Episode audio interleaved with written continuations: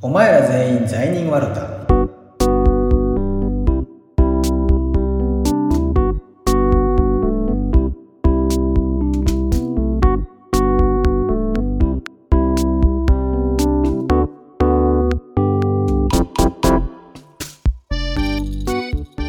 この番組ではキリスト教信者と無神論者のゆるいトークをお送りしています。単なる雑談ですので決してキリスト教への信仰を強いるものではございません。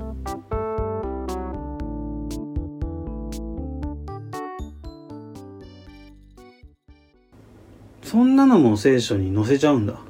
うんまあ記述があるからね。えちなみに何ページぐらいまでなんだっけ？まあそれは聖書にもよるんだろうけど大体厚さで言うと広辞苑ぐらい？広辞苑よりは薄いね。ああじゃあそれ全部な 全ページ読んだの？読んだ。読んだね。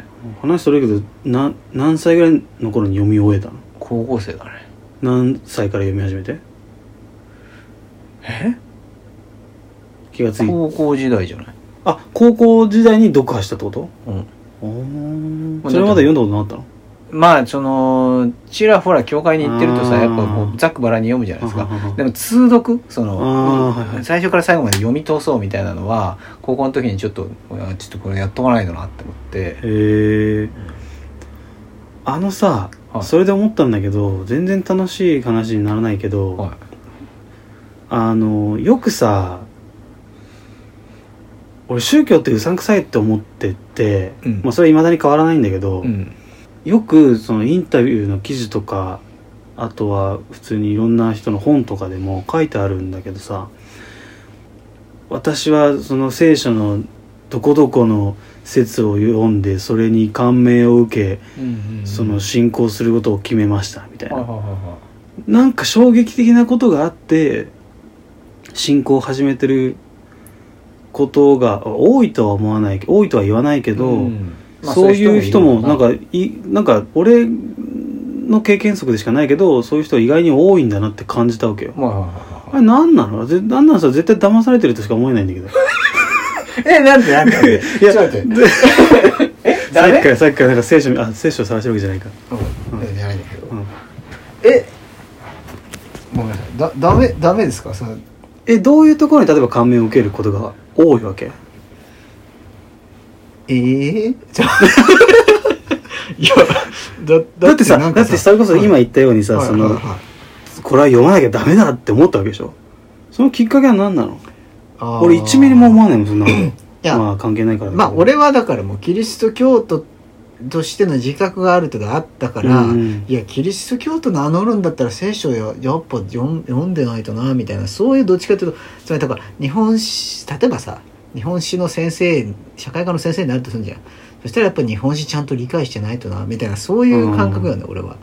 まあそうかもともとそのいわゆるサラブレッドというかさもう生まれた時からクリスチャンの家にいたわけだからってとこだもんね。まあそう。でもさ関係ないその要は無神論者だったのに感銘を受けて感銘を受けてはい。信仰を始める、はいはいはい。まあ入信する人いるわけじゃないいるいるいる。その感銘のポイントが全く、まあ、読んでないから分かんないんだけどでも意味が分からない。ええでもあるでしょ？なんかそう例えば漫画でもあの別に小説でもいいんだけどなんかある一節読んだ時にこうなんか心にこうずずしんとこうなんか来るシーンみたいなのあるじゃないですか。あるあるあるあるそれが感銘を受けるってことじゃん？でだそれと同じってことなんでしょ？同じ同じ。でもどういうところで感銘を受けるの？まあそれは人それぞれなんだろうけど。人それぞれだね。人それぞれだし。じゃあつまりさそのキャッチーなところというかさなんか売れ線というかさ売れ線？売れ線売れ線センテンスみたいなさああるでしょきっと。あるあるある。だ例えば曲とかでもさこのフレーズ泣けるよねとかこのイントロ泣けるよねとかあるわけじゃん、あるある。どういうのがあるの？いっぱいあるな。で、えっとうん、まあうーんそうだな。例えばやっぱキリストのその例え話に感銘を受ける人っていうのもある程度いてキリストっていつも例え話でなんか話すのよ。うん。ある人がなんかそのこういう子人がいいましたみたいな感じで常に別に実在の人物の話じゃなくてなんかこうその例えで話すんだけど、うんなんかそのキリストの例え話の中でもなんか特に有名なやつとかあってなんかよ良いサマ良きサマリア人とか知らない？知らない、まあ知らないよね、うん、すいません。知るわけない。いやなんかそのあるこまあ、キリストってなんかあんまりこうなんていうのし偉い人じゃなかったからこう偉い祭司とかがちょっと気に入らねえなあいつみたいな感じでこういろいろ喧嘩売りに来るわけ、うん。喧嘩売りにっつうかなんかこいつを試してやろうみたいな感じでなんか質問とか質問攻めにしたりとかなんかそういうシーンが結構あるんだけどキリストイエスに対してなんかこう神を信じるにあたって私は何をこう守らなきゃいけないんですかとか質問してきた時にこれまあ隣人を愛しなさいってこう言ったのよ。聖書に書かれてる通りに。うん。えでも隣人を隣人って誰やねんみたいな質だ誰ですかって聞聞いてでその時の例え話なんだけど、うん。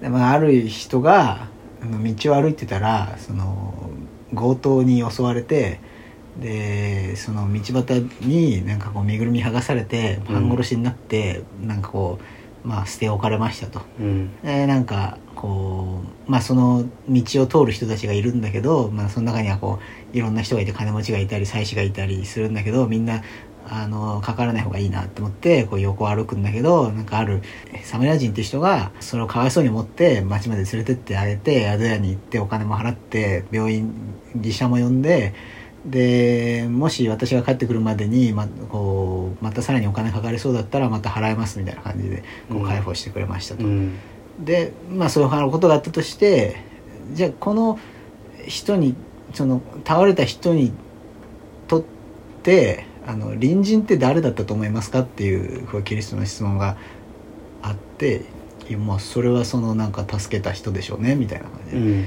あなたも同じことしなさいそういう人に対してっていう、まあ、そういうそれが隣人ですみたいなうん。話があるんだけど、うん。まあ、これとかは結構そのキャッチーとか人気がある話でというのはなんかサマリア人っていうのはうん。まあいわばそのユダヤのそのその時代のユダヤ人にとっての、まあ、嫌われ者だったんだよね。そのなんつうのかな、まあ、異端。うん。キリスト教の教え、まあ、ユダヤ教の教えから外れてるこうなんかこうけしからん連中みたいなの代表だったんですよサマリア人っていうのは。でもサマリア人を引き合いに出して要するにその ユダヤ教の世界から全然関係ないっていうか関係ないむしろ煙たがられてる人を指してなんかそその人と同じようにしなさいって言ったキリストの話とかっていうのはやっぱ結構いまだに人気があって偉い大臣さんとか金持ちだとかそういう人になるんじゃなくて外れ者でもいいからこう人にこう親切にできる人になりなさいみたいな、まあ、分かりやすく言うとうんうね、ん。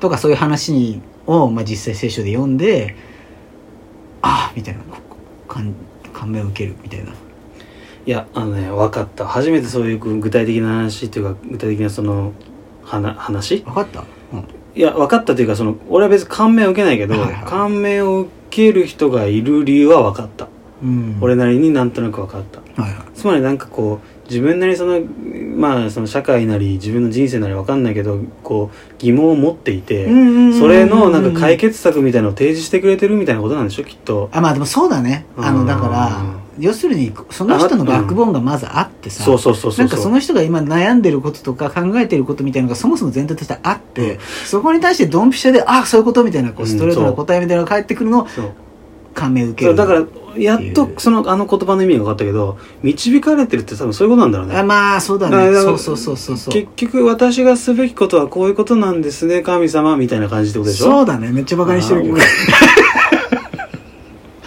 あでも分かったわ。はい。なるほどなるほど。感銘そそっか。うん。あそうそうそう。それがまあ感銘を受けるってことですよね。ーうんうん。アンダースタンうん。understood いやでもそういうことね